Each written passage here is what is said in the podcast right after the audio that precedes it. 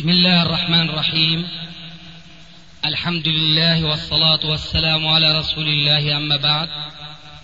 فهذا أحد أشرطة سلسلة الهدى والنور من الدروس العلمية والفتاوى الشرعية لشيخنا المحدث العلامة محمد ناصر الدين الألباني حفظه الله ونفع به الجميع. قام بتسجيلها والتأليف بينها محمد بن أحمد أبو ليلى الأثري. إخوة الإيمان والآن مع الشريط الثاني عشر بعد المئة الخامسة على واحد. إن الحمد لله نحمده ونستعينه ونستغفره ونعوذ بالله من شرور أنفسنا ومن سيئات أعمالنا. من يهده الله فلا مضل له ومن يضلل فلا هادي له. وأشهد أن لا إله إلا الله وحده لا شريك له. وأشهد أن محمدا عبده ورسوله. يا أيها الذين آمنوا اتقوا الله حق تقاته ولا تموتن إلا وأنتم مسلمون. يا أيها الناس اتقوا ربكم الذي خلقكم من نفس واحدة وخلق منها زوجها وبث منهما رجالا كثيرا ونساء واتقوا الله الذي تساءلون به والأرحام إن الله كان عليكم رقيبا. يا أيها الذين آمنوا اتقوا الله وقولوا قولا سديدا يصلح لكم أعمالكم ويغفر لكم ذنوبكم ومن يطع الله ورسوله فقد فاز فوزا عظيما. أما بعد فهذه بعض الأسئلة نتقدم بها إلى فضيلة الشيخ محمد ناصر الدين الألباني. متع الله تعالى بنصحه ونفع بعلمه. فأقول أولا حكم زكاة الدين أي من كان له دين على غيره هل يزكيه؟ مع التفصيل بالنسبة للأدلة جزاكم الله خيرا.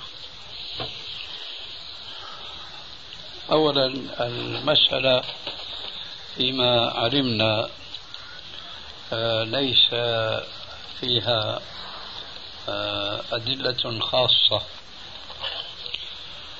تجيب عن هذا السؤال. وإنما هي تدخل في أدلة عامة لا تخفى على الحاضرين.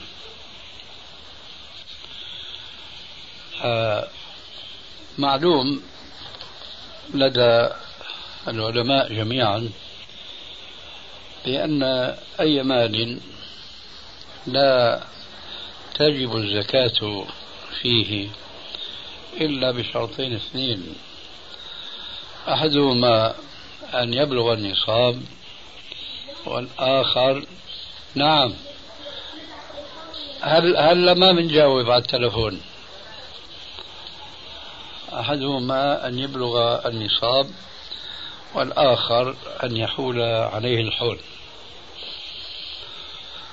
وهذا الشرط الثاني قد شكك فيه بعض الكتاب المعاصرين اليوم ممن آه، ليس عندهم من فقه الكتاب وفقه السنة. شيء يذكر وإنما هم يعالجون المسائل التي تجد على ضوء الآراء الفقهية المذهبية. فيأخذون من كل مذهب أو من كل قول في أي مذهب ما يبدو لهم أنه الراجح عقلا وليس نقلا على هذا نقول فأي مال توفر فيه هذان الشرطان فقد وجب فيه المال. فالرجل الذي يعطي أخا له مسلما مثلا ألف دينار قرضا حسنا. فهذا المال ما خرج عن حوزته إلا مؤقتا. ولذلك فبهذا الاعتبار نرى التقسيم الذي ذكره بعض الفقهاء ومنهم الحنفية حينما جعلوا الدين قسمين. أحدهما دين حي والآخر ميت ويعنون بذلك أن الدين الحي هو الذي لم ييأس من أن يعود إلى الدائن. وعلى العكس من ذلك الدين الميت هو الذي أيس صاحبه من أن يرجع إليه. الدين الأول الحي يجب على صاحبه أن يخرج زكاته مهما طال أمد عودته إليه. أما الآخر فلا يجب عليه الزكاة إلا إذا أحياه الله عز وجل وامتلكه فيومئذ يخرج زكاة السنين التي مضت عليه. هكذا آه، يقول كثير من العلماء وبخاصة منهم الحنفية. وأنا أزيد مما آه، تبين لي من الفقه أن الدائن للمال هو يملك المال لأنه كما قلت آنفا ما خرج من حوزته أولا ثم يملك أجرا عند الله تبارك وتعالى لا يملكه المالك للمال الذي لا يزال في حوزته ولم يقرضه قرضا حسنا. ومن المعلوم من بعض الأحاديث الصحيحة أن النبي صلى الله عليه وآله وسلم ذكر من فضل, من فضل القرض الحسن أن قرض درهمين كما لو تصدق بدرهم منهما. ففي هذا أجر عظيم جدا. وعلى ذلك من أقرض مسلما ألف دينار فهو في حكم من تصدق بخمسمائة دينار. فإذا كان المالك للمال ولا يزال مكنوزا عنده وليس له من الأجر شيء إلا إذا أخرج زكاة ماله فهذا الذي أعطى قرضا حسنا لغيره أولى أن يخرج زكاته لأنه يؤجر مرتين. المرة الأولى أجر القرض والمرة الأخرى أجر إخراج الزكاة. هذا ما عندي في هذه المسألة. شيخنا في نفس المسألة لو أنه مثلا أحد الإخوة مثلا أقرض رجل ألف دينار وبقي هذول الألف دينار مع الشخص المقترض. لابد أن يخرج الزكاة بالشرطين السابقين أي نعم مرتين بيخرج على هذول الألف دينار. شلون مرتين؟ مرة من الأول اللي هو صاحبهم الدائن ومرة من المدين إيه بس اختلف المخرج. نعم. المخرج الزكاة اختلف. نعم. المخرج الأول هو المالك. أي نعم صحيح. والمخرج الثاني هو المستقرض أيوة. والمستقرض المفروض فيه هنا تنعكس القضية تماما. المستقرض المفروض فيه أنه يستقرض لحاجته وليس ليدخره ويحول عليه الحول. نعم. فإذا ادخره وحال عليه الحول فوجب عليه أن يخرج الزكاة. نعم. شيخ رجل اشترى بيتا بقرض ربوي. بقرض؟ ربوي. يدوي؟ ربوي ربا. آه ربوي. أي. أنت تكسر الراء فتعمي عليه اللفظ. أي. قرض ربوي. طيب. يعني من من مؤسسة ربوية. مفهوم. آه. ثم علم آه، بحرمة هذه المعاملة. فقال هل يجوز من توبتي أن أبيع هذه الدار بأكثر مما اشتريتها ثم أتصدق بثمنها وأنتفع بالباقي؟ وهل يقال هنا قضية الحاجة أو غير الحاجة؟ أي إذا كان في حاجة للبيت وعدم الحاجة. بارك الله فيكم. بدري يا أخي بدري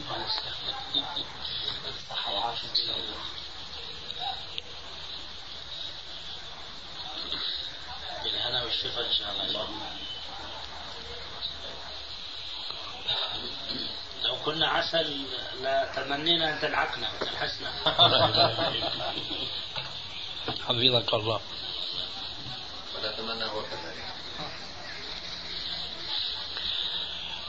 أولا لماذا هذا يريد أن يبيع الدار بأكثر مما اشترى؟ لأن السؤال فيه غرابة. لو أن شاريا ما اشترى دارا ما بثمن ما وأراد أن يبيعه ويكسب هذا أمر يعني ما يرد عليه السؤال لأنه داخل في قوله تعالى وأحل الله البيع وحرم الربا. لكن هذا الإنسان اشترى هذه الدار بالمال الحرام. فلماذا يريد أن يبيعه بأكثر ولا يعود به إلى الشاري منه إن كان هو البنك مثلا؟ فلا بد من أن نعرف الوازع والدافع له على بيع الدار هذه.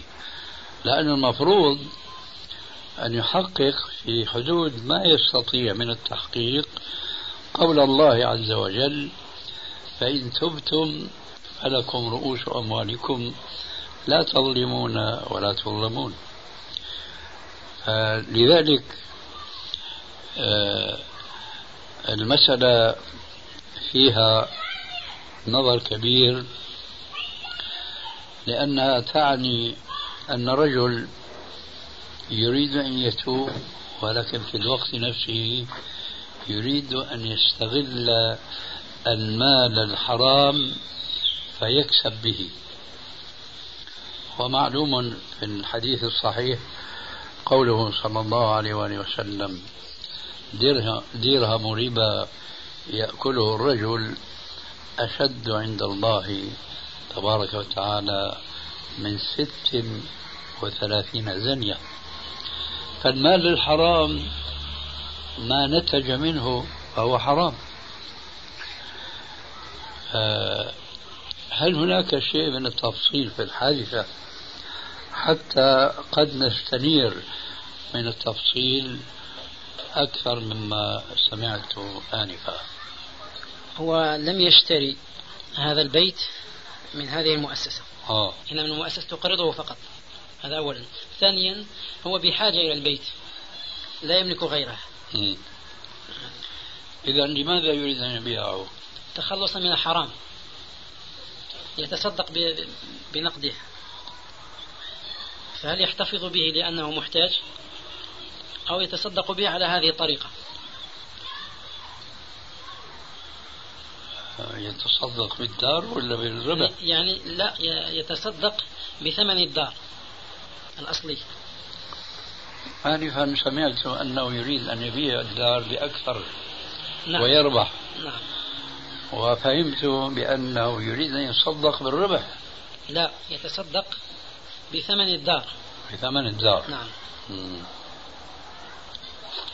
يعني الدار كلها. نعم. عجيب ولماذا لا يبيع بأقل ما يمكن من الثمن ويخلص منه؟ ويوفي ما عليه من الدين المشبوه.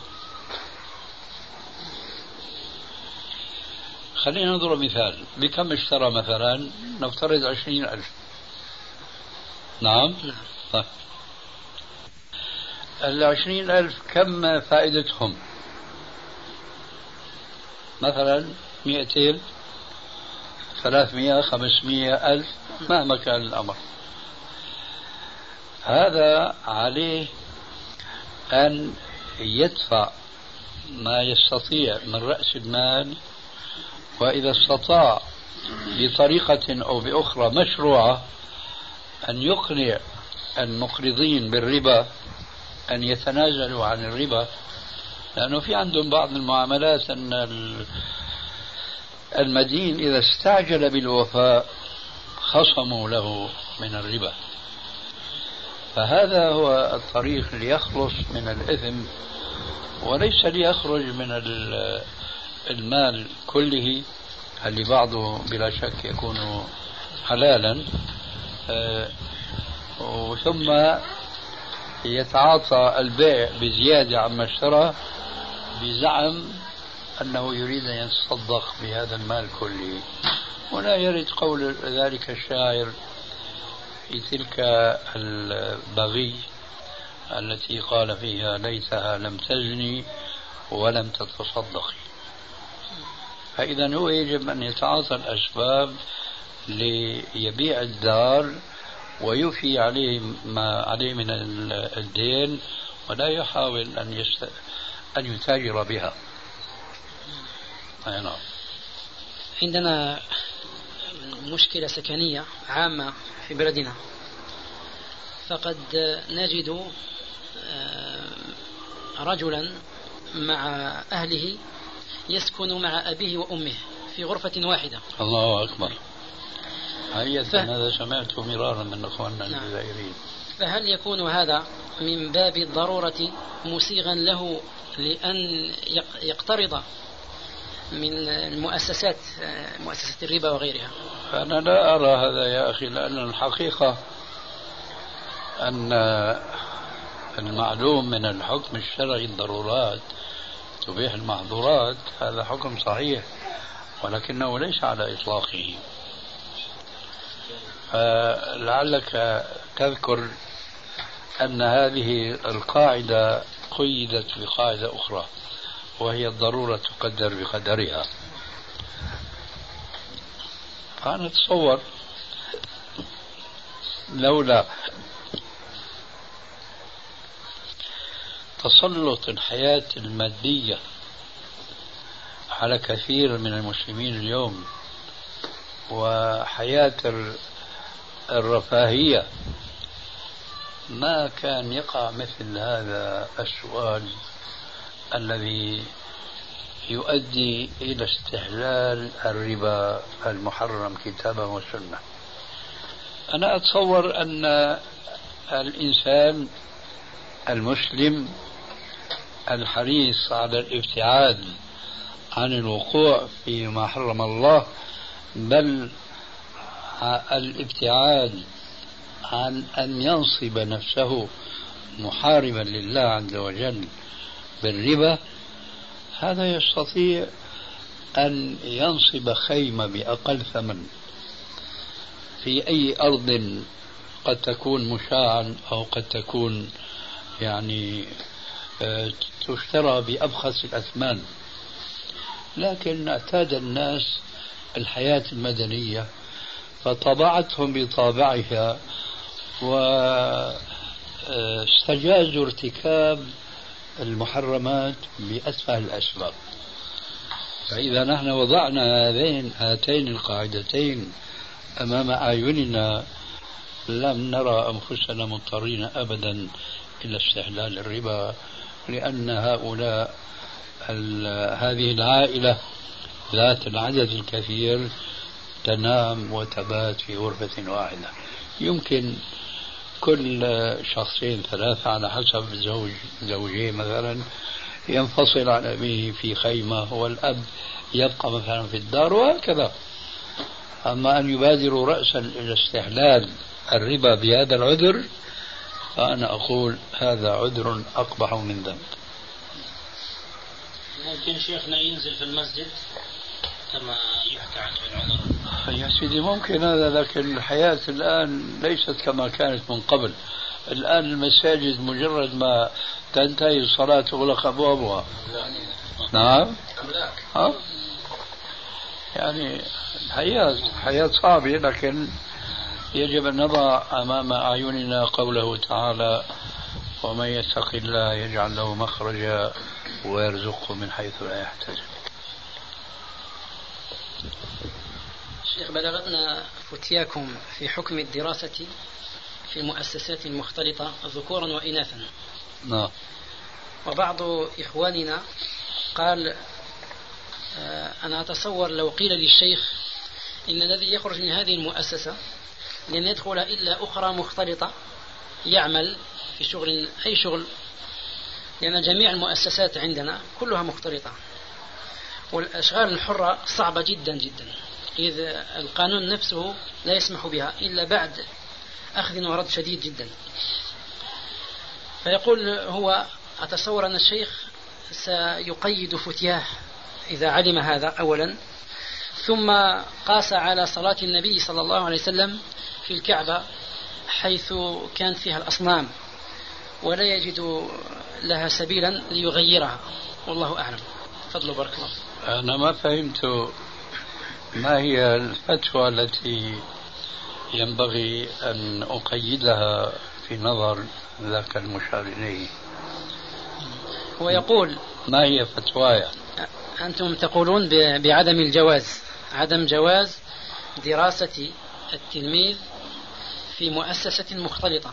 هذا صحيح. هذا صحيح. القيد ما هو؟ أن, أن أقول يجوز اي نعم. هذا ليس قيدا هذا تغيير هذا إلغاء. تغيير. فهل هو يعني الإلغاء؟ ممكن يعني هذا لن يفتي به هو. طيب. لأنه هو يفتي به. طيب كما ما وراءها. نعم. هذا تماما كالمسألة السابقة. لأن الذي تشير إليه إما أن يكون معنا في أن الاختلاط محرم وإما أن يكون علينا. أما إن كانت الأخرى فالحديث حين ذاك يأخذ طورا آخر. أما إن كانت الأولى ولعل الأمر كذلك فيما يبدو من كلامك حينئذ سنقول له ما هي الضرورة التي يتشبث بها لاستباحة ما حرم الله. الجواب أنه لا يوظف إلا إذا تخرج من هذه الجامعات المختلطة. هل هناك عذر آخر؟ هو ذا. هو ذا. أيضا سنقول عذر أقبح من ذنب أنا أضرب لبعض الإخوان هنا. رجل هنا قريب من موقف السيارات تجده يسوق عربة صغيرة. يمكن قصدها لوضع الطفل الصغير لبعض الكبار المثرين هو بيسوقوا العربة الصغيرة هذه التي يوضع فيها الطفل فهو طورها لها عجلات أربع وجعل لها سطحا فهو يبيع ماذا؟ شو بيسموه هذا المر اللي ترمس ترمس تعرف ما يسمى بالترمس؟ تعرفوه؟ نعم جميل جدا هذا يبيع ترمس هذا هو رزقه. هذا هو رزقه. وهو رجل كبير يمكن نحو الخمسين من العمر. وأعرف آخر هنا بجانب مدرسة البنات هنا في أيام الشتاء. عرباية أكبر من هذه العربة يقلي فيها الفلافل تعرف الفلافل في عز البرد. طعمية. آه؟ طعمية. طعمية.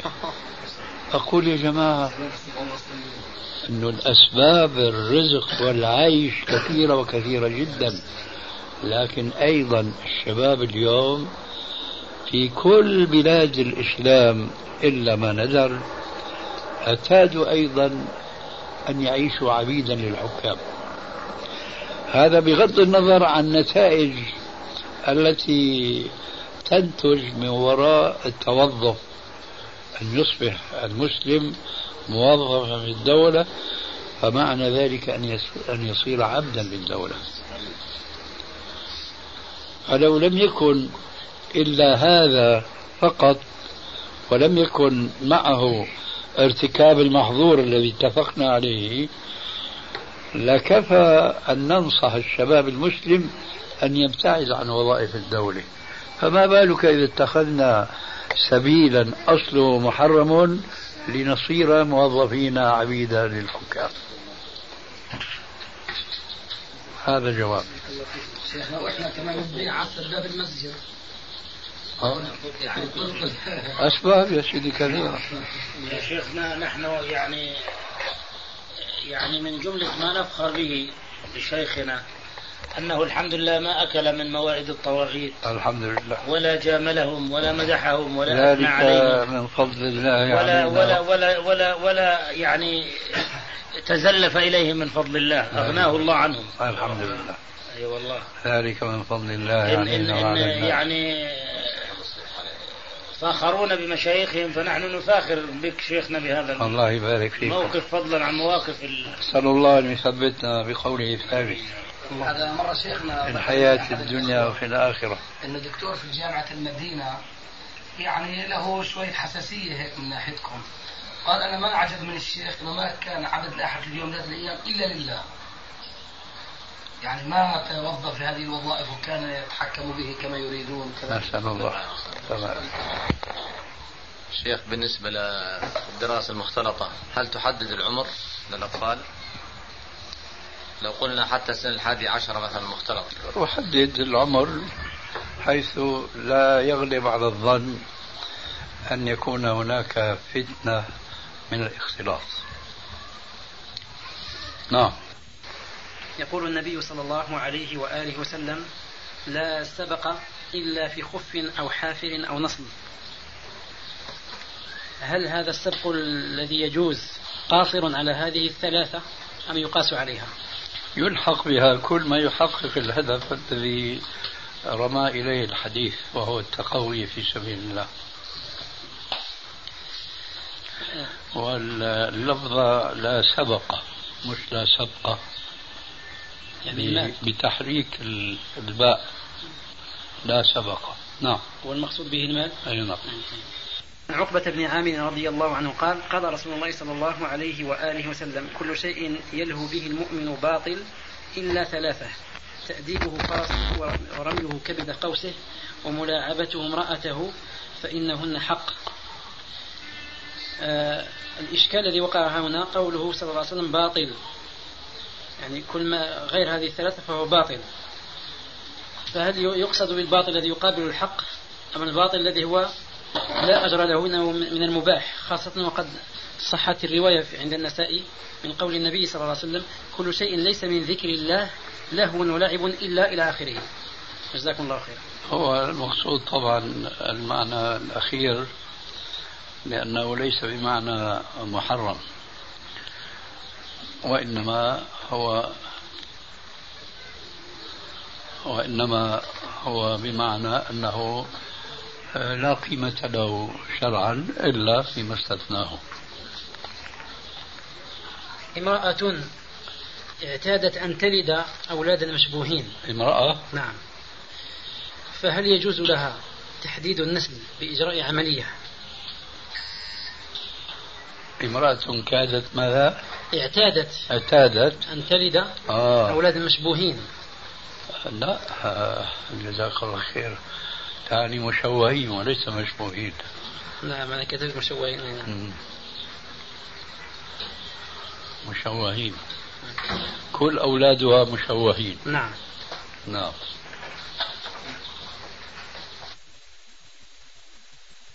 السلام ورحمة الله وبركاته. سئلت مثل هذا السؤال أكثر من مرة. فرأيت التفصيل في الجواب. انطلاقا من التفصيل الذي يتعلق بموضوع الإجهاض بعامة. فإذا كان الإجهاض قبل نفخ الروح فهو هذا السؤال أكثر من مرة. فرأيت التفصيل في الجواب. انطلاقا من التفصيل الذي يتعلق بموضوع الإجهاض بعامة. فإذا كان الإجهاض قبل نفخ الروح فهو أقل أحواله. أن يكون مكروها. سد الكراهة حتى تصل إلى التحريم في حالة كون آه، الوازع والدافع على الإجهاض له علاقة بعقيدة سيئة تشبه عقيدة أهل الجاهلية الأولى. آه، إذا كانت امرأة كما قلت من عادتها أن تلد مشوهين فحينئذ إذا كان الإجهاض قبل نفخ الروح فيمكن أن يكون جائزا. أما بعد النفخ فلا يجوز. أه وبالتالي لا يجوز من باب أولى أه قطع ال ال اسم العرق. العرق. نعم. لأن هذا معناه عقم أبدي.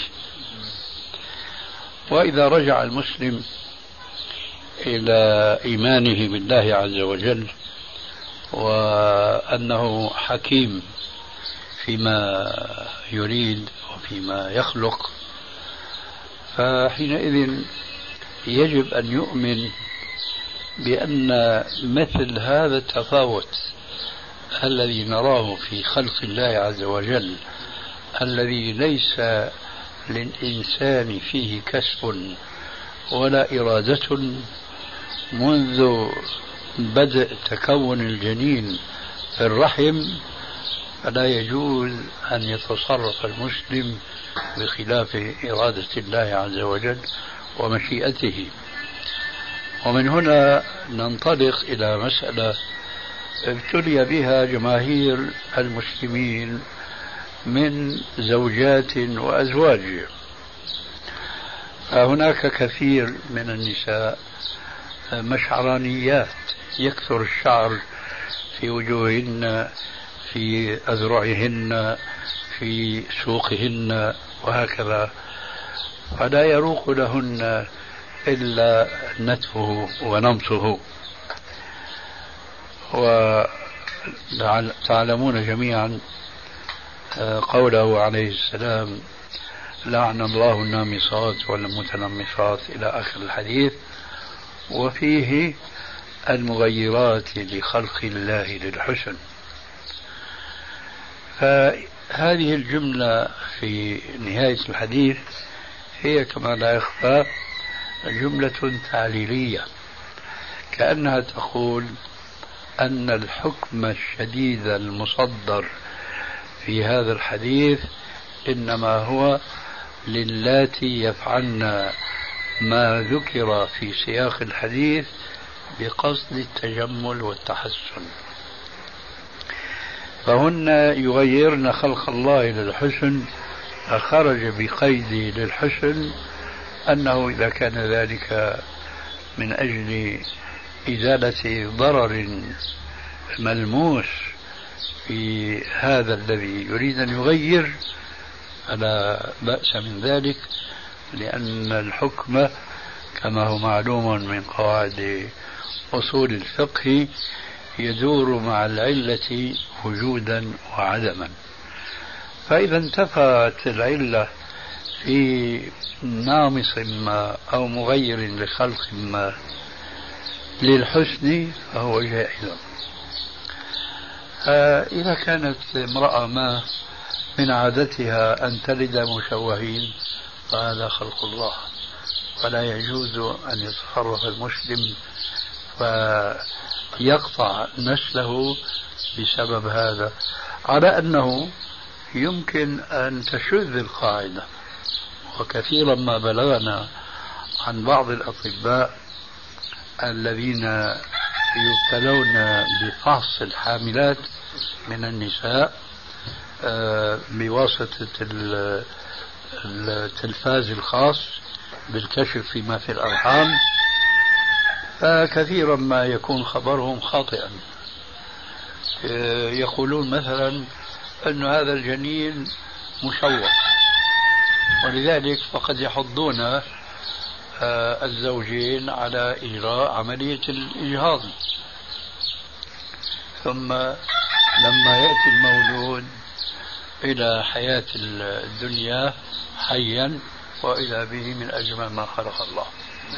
ولذلك لا ينبغي الاعتماد على أولا أخبار الأطباء وأن نعتمدها كما نعتمد وحي السماء وإنما بقدر وفي حدود أحكام الشرع. نديك لما يسكت يا أبو أحمد. تفضل. سمعت من يرى استحباب تنظيم النسل عند كل سنتين. ودليله في ذلك قول الله تعالى والوالدات يرضعن أولادهن حولين كاملين لمن أراد أن يتم الرضاعة فطمعا في إتمام الرضاعة قالوا بهذا الاستحباب فما ترون في ذلك هل هذا التمام للإرضاع هو أمر لازم شرعا؟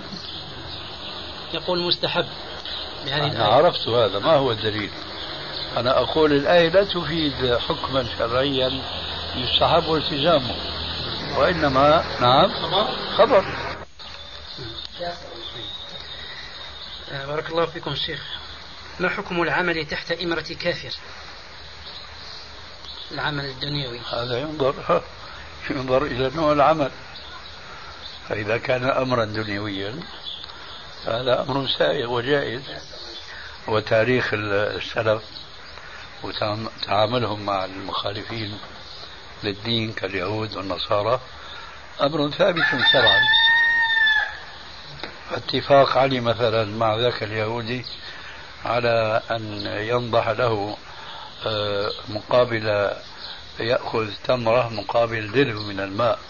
فهو يقول له انضح عشر مثلا أدلاء أو عشرين إلى آخره فهو يأتمر بأمره. فلا ضير في ذلك أبدا. نعم. ما حكم التغيير الجنسية من بلد مسلم إلى بلد كافر؟ ذلك هو عين التولي للكافر. شيخنا في رسالة كما سمعت للشيخ محمد الخضر حسين. آه. معروف طبعا. أي نعم. في تكفير من يتجنس بالجنسية الفرنسية. أنه كان في تلك البلاد و... أي نعم بارك الله فيكم شيخ. نريد كلمة آه، تفصيلية حول قضية الرزق المشبوه. كالذي مثلا يسكن عند أب له دخل حرام أو يأخذ هدية هدية من أخت تشتغل بين الرجال أو تخرج متبرجة وما إلى ذلك. بارك الله فيكم. لابد من التفصيل بين من يعيش في كنف أبيه وهو بحاجة إلى رشده وخيره وبين الصورة الأخرى التي ذكرتها آنفا وهي أن يعطى له هدية من شخص ليس مضطرا أن يعيش معه وأن يعيش على خيره. ولذلك المسألة لابد فيها من التفصيل فأنا أرى أن الولد مثلا الذي يعيش في كنف أبيه وماله حرام أو على الأقل مشبوه فعليه أن يسعى لأول فرصة تسنح له أن يتخلص من التغذي بهذا المال الحرام أو المشبوه. كثيرا ما سئلت من بلدكم مرارا وتكرارا. مثل هذا السؤال. فكنت أسأل السائل هل أنت تستطيع أن تعيش خارج آه، دار أبيك؟ يكون الجواب لا. أقول له إذا أنت لماذا تسأل هذا السؤال؟ فإما أنت تستطيع أن تخرج هذا واجب عليك. وإما أنت لا تستطيع أن تخرج فأنت مضطر حتى تصبح رجلا تستطيع أن تكسب آه، رزقك بكد يمينك وعرق جبينك. فإذا من كان يستطيع الخلاص فواجبه الخلاص ومن كان لا يستطيع فحسبه أن ينوي وأن يضع هدفه في النهاية أن يتخلص من هذا المال. هذا في الصورة الأولى. أما الصورة الأخرى تقبل هدية مهدي ماله حرام. فهذا له تفصيل آخر. إذا كان المهدى إليه يقبل الهدية شاكرا حامدا دون أن يكون له سابقة تقديم نصائح لهذا المهدي فلا يجوز له أن يقبل هديته وإذا كان له تلك السابقة ويخشى أن يكون قبول هديته منه طعما له وتسكيتا له عنه فلا يجوز أيضا. أما إذا قبلها من باب تأليف قلبه وعدم تنفيره عن موعظته ف... فلا بأس من ذلك. نعم. رجل رمى الحصيات في الجمرة الصغرى بدلا من أن يرميها في الكبرى. وذلك في اليوم العاشر. وعذره في ذلك أنه رأى مجموعة من الناس يرمون في الجمرة الصغرى فظنها الكبرى بجهله. وبعد يوم أخبر أخبر بأنه أخطأ فماذا عليه؟ عليه أن يتدارك ما فات وأن يرمي الجمرة الكبرى يوم ذكر وعلم. أفقي اعتمر وحج عن نفسه ثم نوى أن يعتمر عن أبيه. أولا فهل يجوز هذا العمل؟ وثانيا من أين يحرم؟ قبل الشروع في الإجابة. أخشى أن يكون في السؤال شيء على الأقل لم يكن مقصودا من سؤال السائل. فربما يكون السؤال عن أمر واقع. آه الذي أخشاه آه أنني تذكرت قصة شبرمة الذي لبى عن رجل فقال له عليه السلام من شبرمة؟ قال أخ لي أو قريب لي. قال هل حججت عن نفسك؟ قال لا. قال حج عن نفسك ثم حج عن شبرمة. أخشى ما أخشى أن يكون ربط في العمرة بالحج في هذا الشرط. ولذلك جيء في السؤال رجل اعتمر عن نفسه ثم أراد أن يعتمر عن أبيه. فما أظن أن هذا كان مقصودا. فالجواب إذا هو أنه يجوز له أن يعتمر عن أبيه بلا شك بشرط أن يخرج إلى الحل. والخروج إلى الحل له حالتان أو شرطان. يمكن أن نقول شرط صحة وشرط كمال. أما أنه شرط صحة أن يعود إلى ميقات بلده هو فلا نجد في ذلك ما نلزمه به. وإنما الشرط الأساسي هو الخروج إلى أقرب منطقة من الحل.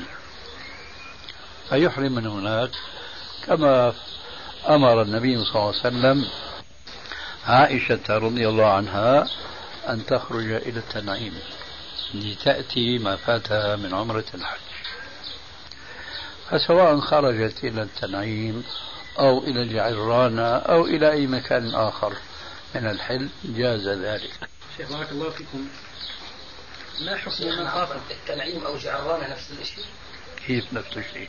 يعني الناس من حي حل يعني مكان خارج الحرم. مكانين خارج الحرم. نعم. ما حكم من طاف؟ ها؟ يكون شيء جديد. كنا نعرف غيرها إيش هو؟ يجب أن يحرم كما ذكرت. اول مره ليس هذا.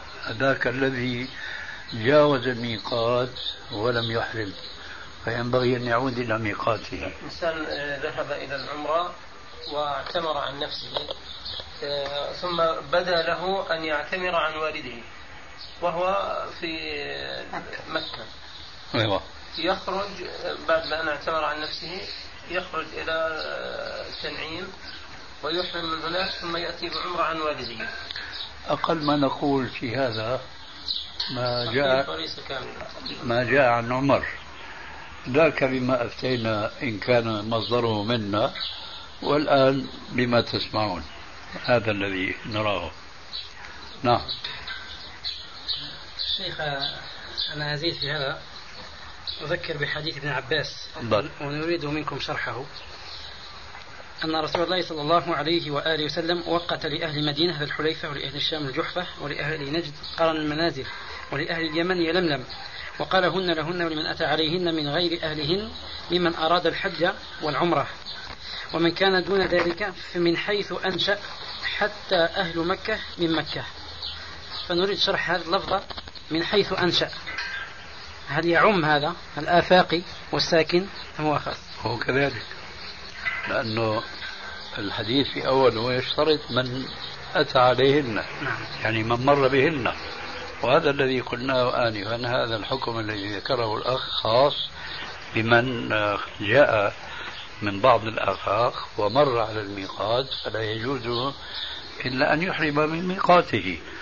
أما إذا دخل بطريقة شرعية ثم أقام هناك حاجا أو معتمرا ثم بدا له فيحرم من حيث كان آه، إذا كان مقيما. أما إذا كان آفاقيا فكما جاء في حديث آه، السيدة عائشة رضي الله عنها. شيخنا خطر في بالي شيء لعله يجمع لأن أنا لازلت أفكر آه تفضل. في هذا.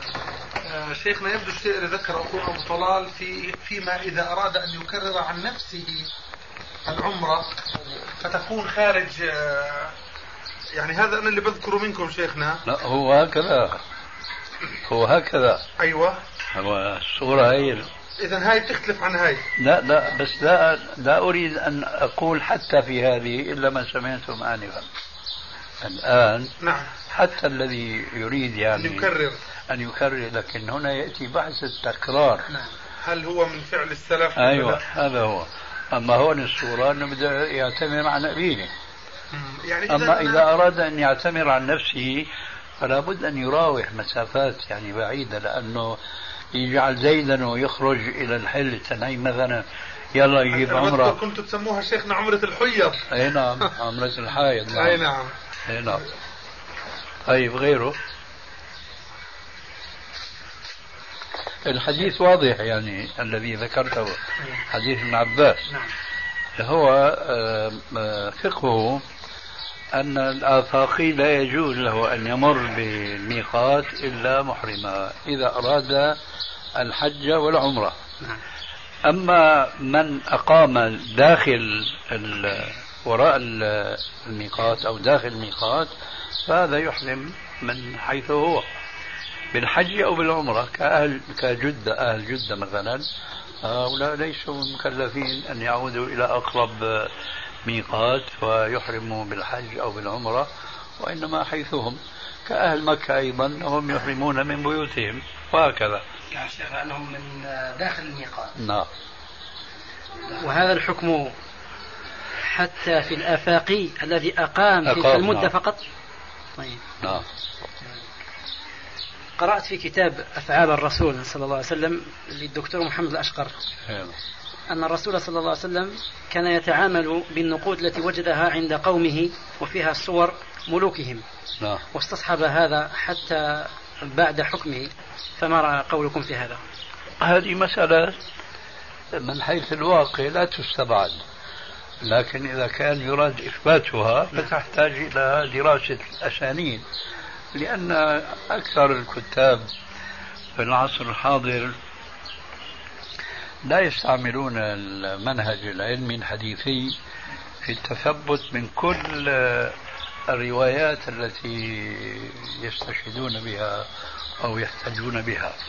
هذا معروف في السيرة لكننا لا نستطيع أن نقطع بصحتها لأنها لم تمر معنا في الكتب التي تروي هذه الروايات بالأسانيد.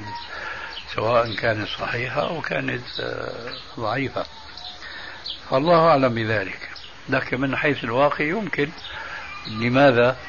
لأن الدولة التي أنشأها الرسول عليه السلام آه، لم تكن مستعدة لتنشغل بالأمور المادية وصك النقود من جديد وعلى طريقة إسلامية.